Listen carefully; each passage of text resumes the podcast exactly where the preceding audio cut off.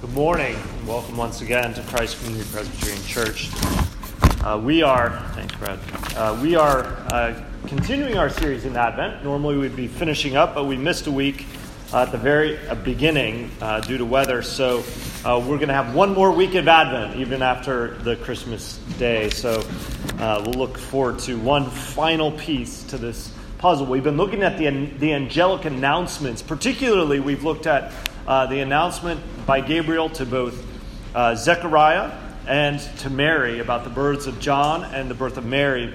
And next week, we'll look at the angelic uh, announcement to the shepherds. Um, but this week, this week, we're just going to look at Luke's own announcement, if you will, of the birth of Jesus as we celebrate uh, Christmas. Uh, so, with that, let's turn to our text. We're going to be reading from the Gospel of Luke, chapter 2. We're going to look at the first seven verses.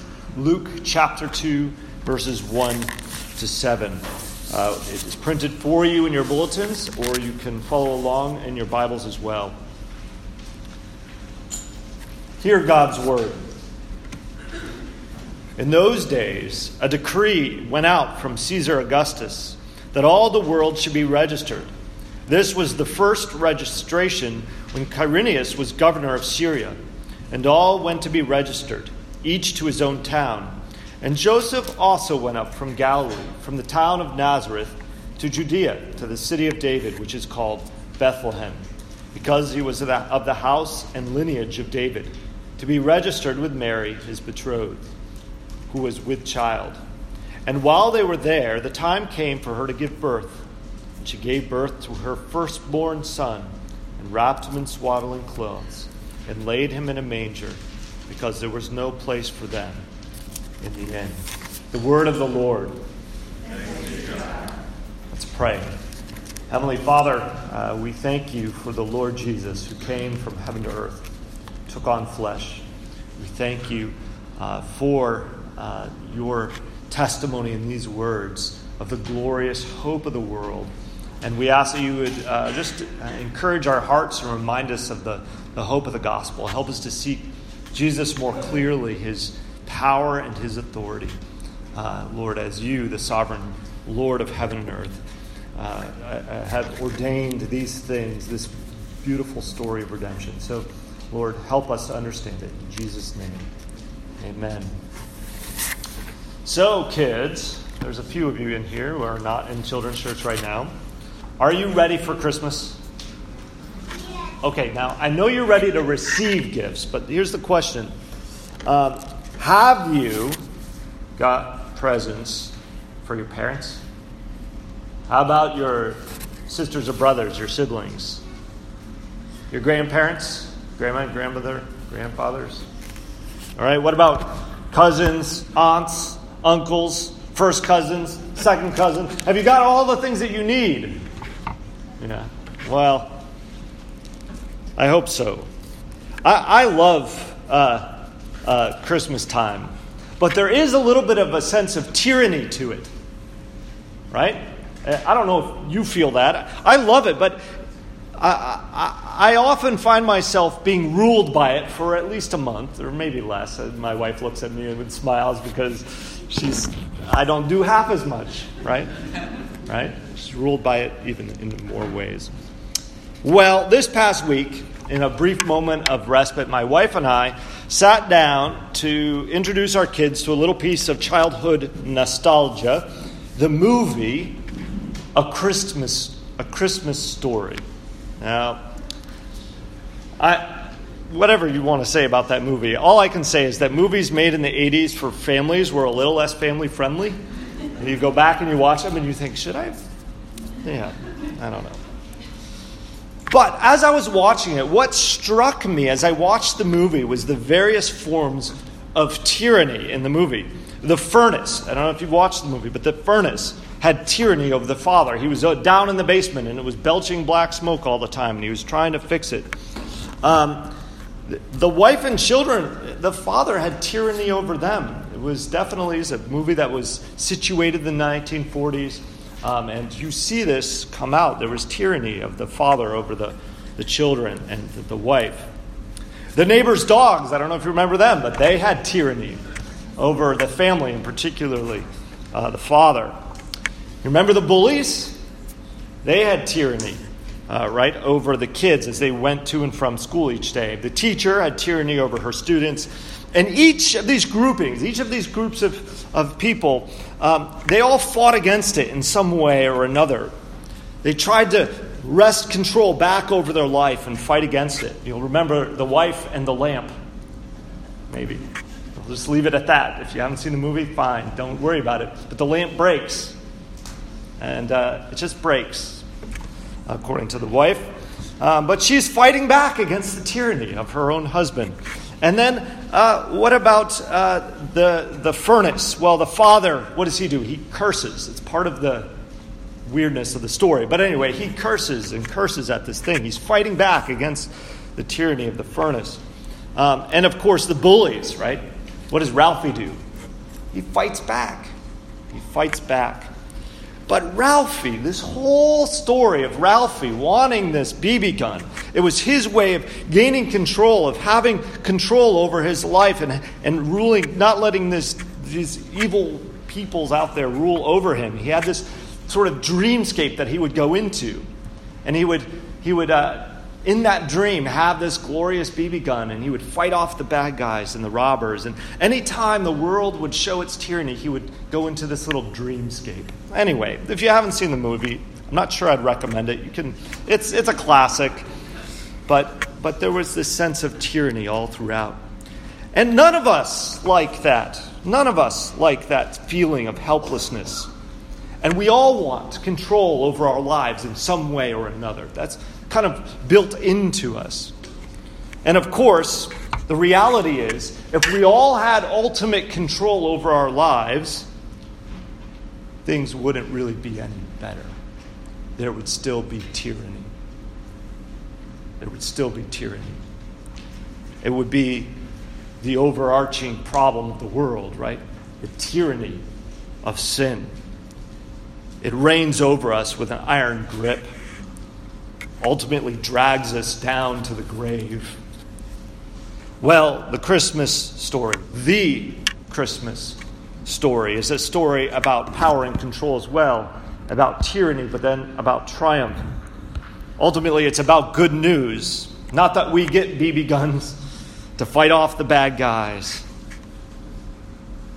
The sovereign king of heaven and earth comes to break the reigning power of sin and death. The story of Christmas is a story about a sovereign king who has come. And what a glorious hope we have in that. And I just want to look at this in three ways. Three ways.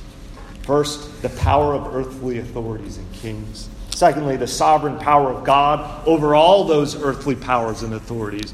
And then finally, the sovereign power of God born in a manger. That's where we're headed. Sovereign King has come. First, the power of earthly kings. Divi Filius. Divi Filius. And I'm probably butchering my Latin because I don't know it. Um, it was a, a, a common moniker name given to Caesar Augustus. Divi Filius. Divi, the Latin word from which we get the word divine. Yes. Uh, it means of God. And filius, the words where we get filial and words like that, means son.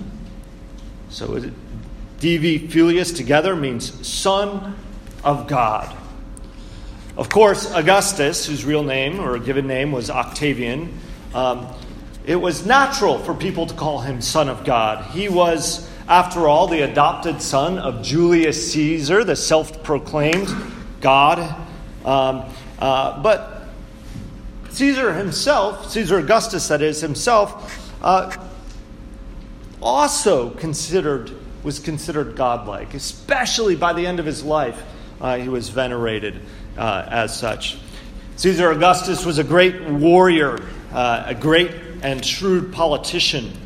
After uh, a period of joint rule, there were three that were ruling at a time, uh, only one remained, one left standing. Uh, You'll remember one of those names, which was Mark Antony, who, after a loss of a great battle, commits suicide. But Lepidus, or I think that's how you pronounce his name, uh, was the other, the third uh, ruler. But the one left standing was uh, this great warrior, Augustus, Octavian. Uh, he did a great job as far as uh, emperors go, as consolidating power through his military prowess. Um, he, after they were kind of like dictators, these three. After establishing, reestablishing the empire, he uh, reinstated the Senate, but he retains um, autonomous control over uh, the, the sword, over the, the army. So he had all the power. He was the real power behind uh, even the Senate. He extended the Roman Empire and established what would come to be called the Pax Romana. This was, of course, the peace of Rome that lasted a period of 200 years. Now, of course, in there, there was always battles going on in the fringes, and there was, I think, one uh, civil war. But overall, there was a great peace uh, for 200 years over the empire, all thanks to this great emperor, Divi Filius, the Son of God. Historians note that in his most famous statue, Augustus of Prima Porta, um, you can look it up online, as there's a picture there. Um, it was erected in, in, in, modern day Italy, is depicted um, uh, the pat- in the pattern of the, the way that it was formed uh, was in the pattern of the Greek gods rather than the Roman way of, of doing statues. Uh, Augustus is portrayed, even though he's in his middle age by the time this, uh, this uh, statue is erected, he's portrayed as a young man full of life and vigor. He is idealized, right? He is the perfect picture uh, of a young man. Uh, he's wearing his uh, breastplate for armor, but he has no shoes on. Uh, one historian noted that this was a symbol, a, a sign that he recognized his godlikeness. Um, uh, interesting. Uh, all common attributes of statues that gods and goddesses of the Greek era would have been um, made like. Ovid, uh, he wrote that great uh, work, Metamorphoses, said of Augustus, he was talking of Julius Caesar, but he was sort of singing the praises of Julius Caesar in this great poem uh, toward the end of the poem. But in this section, he's talking about Augustus, and he says this Seeing his sons, that is Augustus's good works, Caesar, that is Julius, just to keep things straight, acknowledges, that is Julius acknowledges, that they, the works of Augustus, are greater than his own and delights at being surpassed by him. So, uh, you know, in the mind of Ovid, who lived during the period of Augustus, was saying Julius, as he sat, you know, in the Pantheon, was looking down and was praising uh, his son. Uh, he goes on in a little bit and he says, Jupiter commands the heavenly citadels and the kingdoms of the threefold universe, but earth is ruled by Augustus. Each is a father and the master. Kind of get the picture of this godlike man uh, in the person of Augustus, Divi Filius, Son of God. And in our text, we are introduced to him as the one who commands the whole world, the whole world, to be registered. Now, what was the registration for? Well, of course, it was money, right? Taxes, right? That's the, that was the goal. Um, now, there's a, a, little bit of questions uh, going on here in the text with regard to the timing of the census. Um, there is this other name that's mentioned, Quirinius, um, and he had an official governorship sometime later after the birth of Jesus, where there was another um, um, uh, census that was taken. Um, and so the question is Jesus was probably born around 6 BC. Quirinius is uh, governorship, where there was another census, was around 6 AD. So there's this conflict in the text. Um, how do these comport? And I would simply say two truths how we govern, how we understand the text. And I, I can give you details, I don't think it's necessary.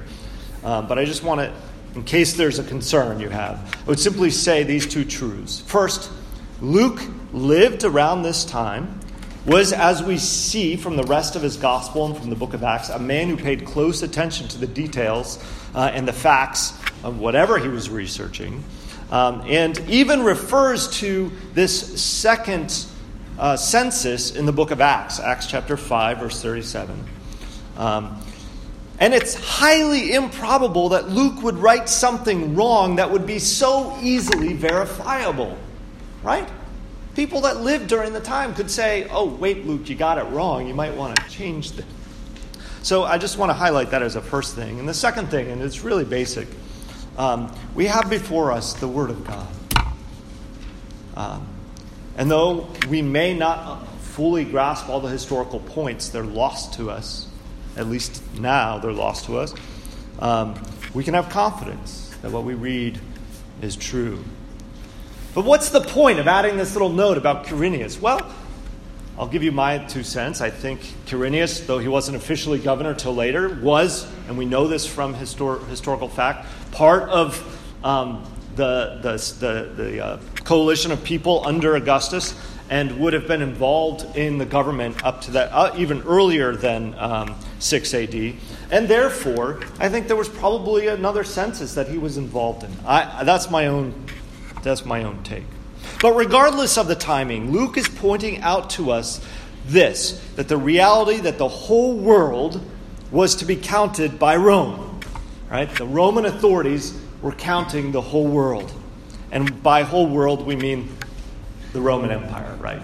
So there is other peoples and far flung places around the world, but this Roman world. And Augustus, for the sake of his purse, to exercise power and control, was exerting his absolute power and authority. That's what's going on. Divi Filius Son of God.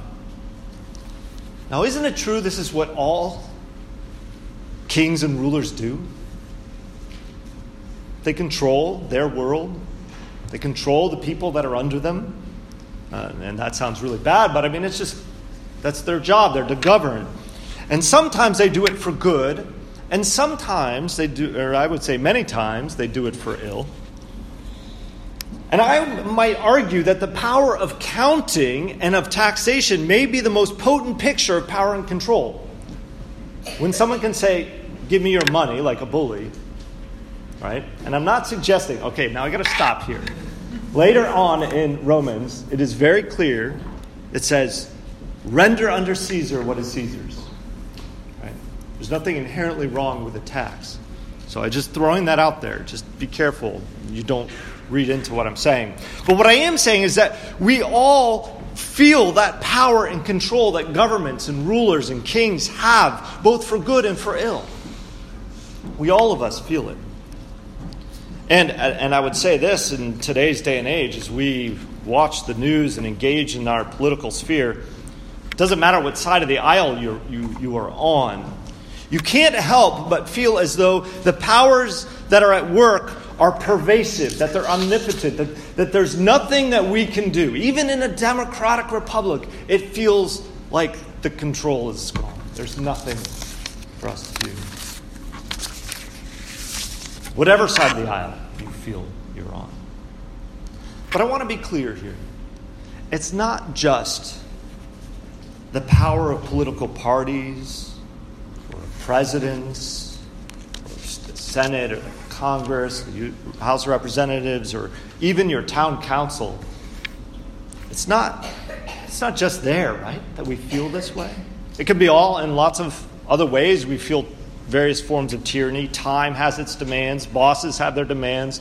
Our bodies, frail and broken, it feels sometimes like there's a tyranny of our physical bodies breaking apart. But reiterating what I said earlier, most powerful of all is that pervasive power of indwelling sin. Rules over us, it grips us, it counts and extracts from us. We're always under its thumb. Do you feel that? We just talked uh, this morning in our um, Sunday school class about the struggle of besetting or indwelling sin and, and the way it kind of sucks you in and doesn't let you go. That's its power. Well, the advent of Jesus shows us a different story, different picture. There is only one who is omnipotent and who is sovereign, who is king over heaven and earth. This is the second thing that I want to point out the sovereignty of God over all earthly powers. The Romans didn't necessarily care that everyone went to their own town to be counted. Um, um, this was a uniquely Jewish way of accounting. Uh, that they would be counted by tribe and by town and by lineage.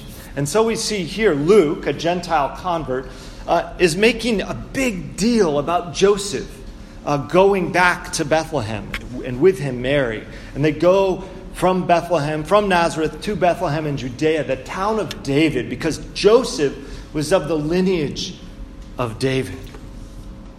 Interestingly, throughout the Old Testament, this is just an interesting point. It's called the city of David here.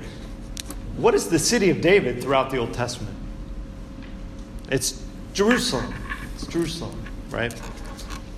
Yet here, Bethlehem is called the city of David. Well, who is David, of course? He was one of the most powerful kings of Israel. He was one of the greatest kings of Israel. He was the great mighty warrior. And he was the one to whom it was promised one from his son would be one from his seed would become the, the reigning sovereign uh, over the eternal kingdom. Second, Second Samuel chapter 7. Um, but it's interesting, city of Bethlehem. Why Bethlehem? Well, course, David was born there. Um, it was his birthplace. And it reminds me of a story in the Old Testament where David, he's, he's cut off from uh, Bethlehem and he's, he's in sort of a pitched battle, and, and, but he has this desire uh, he longs for water from a well that's right outside the city of Bethlehem. And so his mighty warriors go and they get this water and they bring it back to him, risking life and limb. And he is in awe that they would do this, and he takes it and he pours it out. I was thinking about that. That, that idea of this beautiful thing from his home that is so precious to him. Uh, and, and, and, and Bethlehem, in that sense, I think was precious to him. It was, it was the place of his father. It was the place where he shepherded the flocks. It was the place where there was this beautiful well that, that he would remember the, the beauty of, his, of water. And, and this was the birthplace of the king.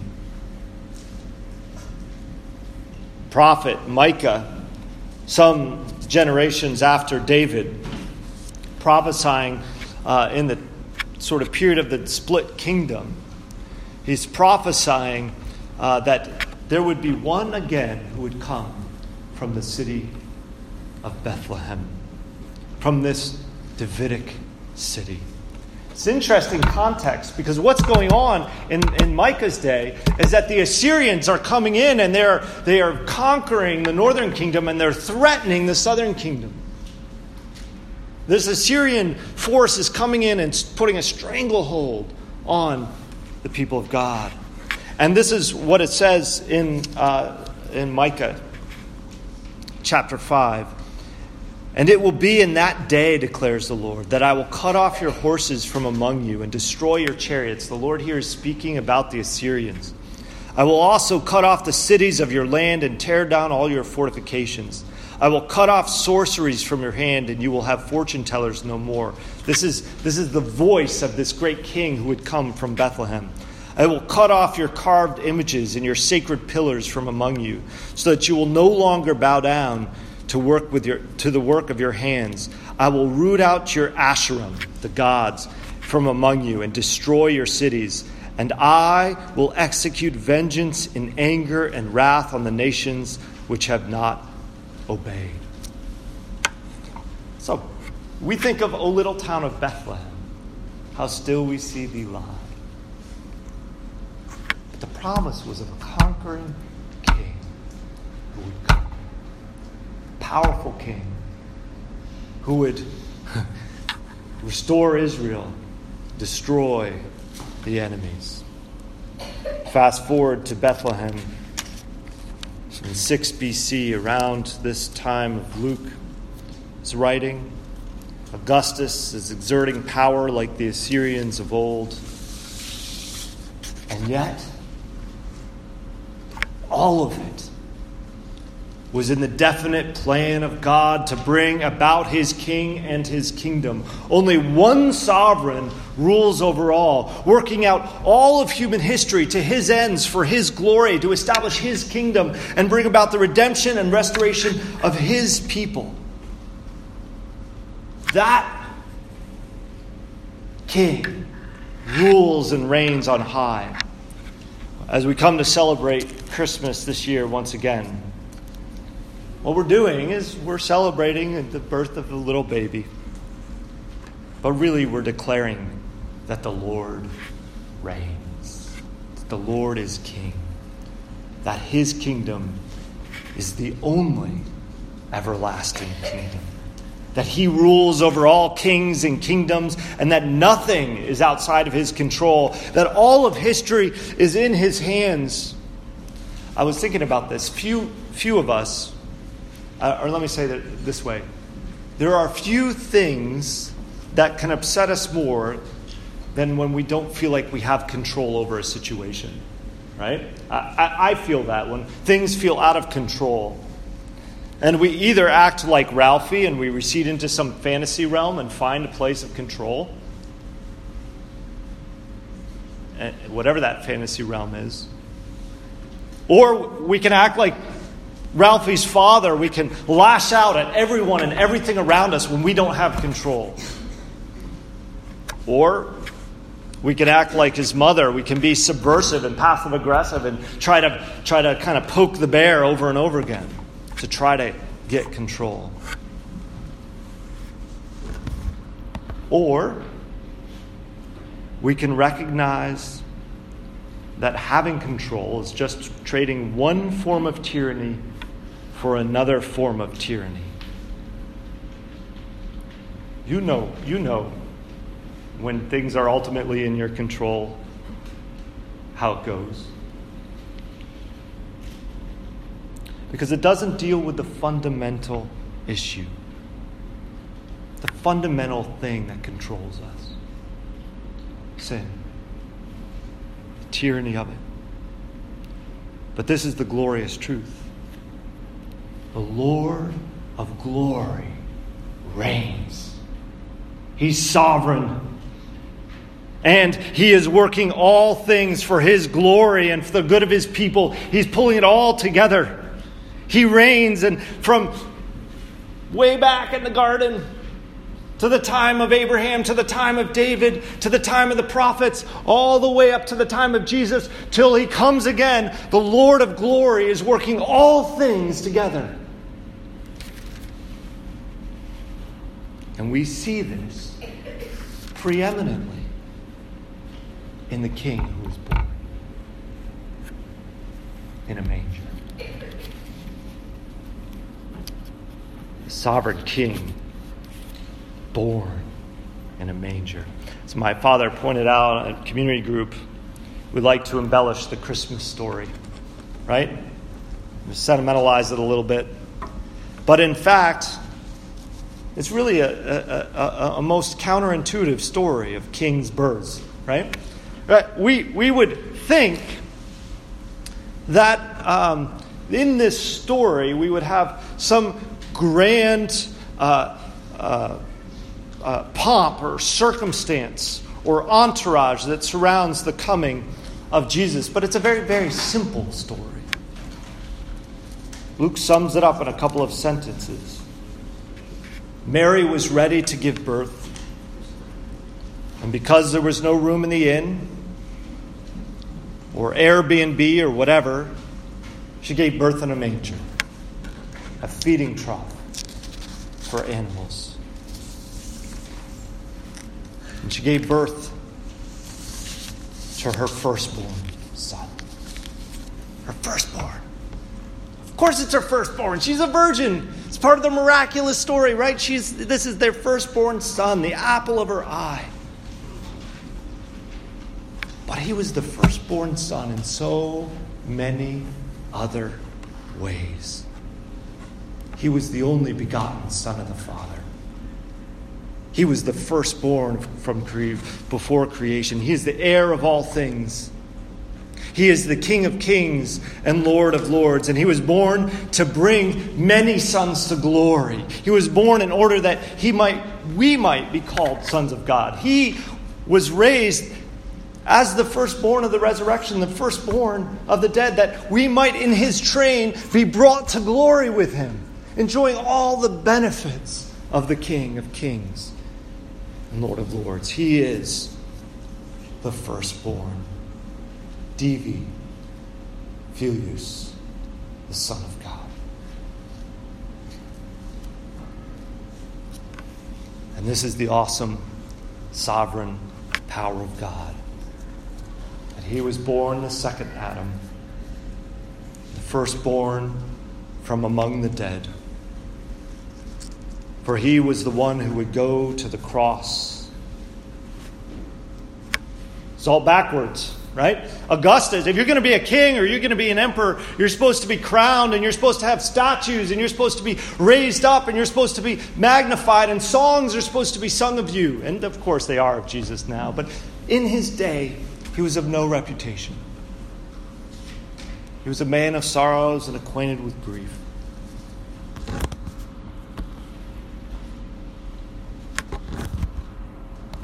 And he went to the cross.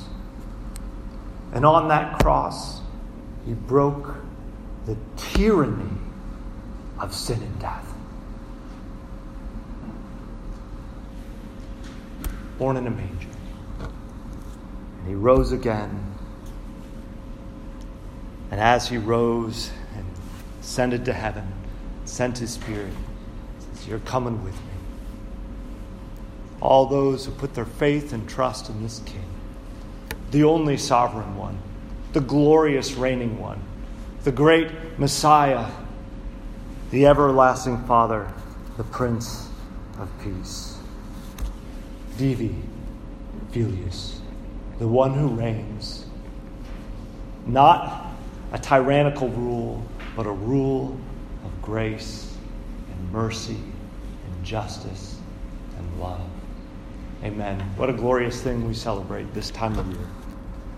Divi Filius, the Son of God, is born. Let's pray.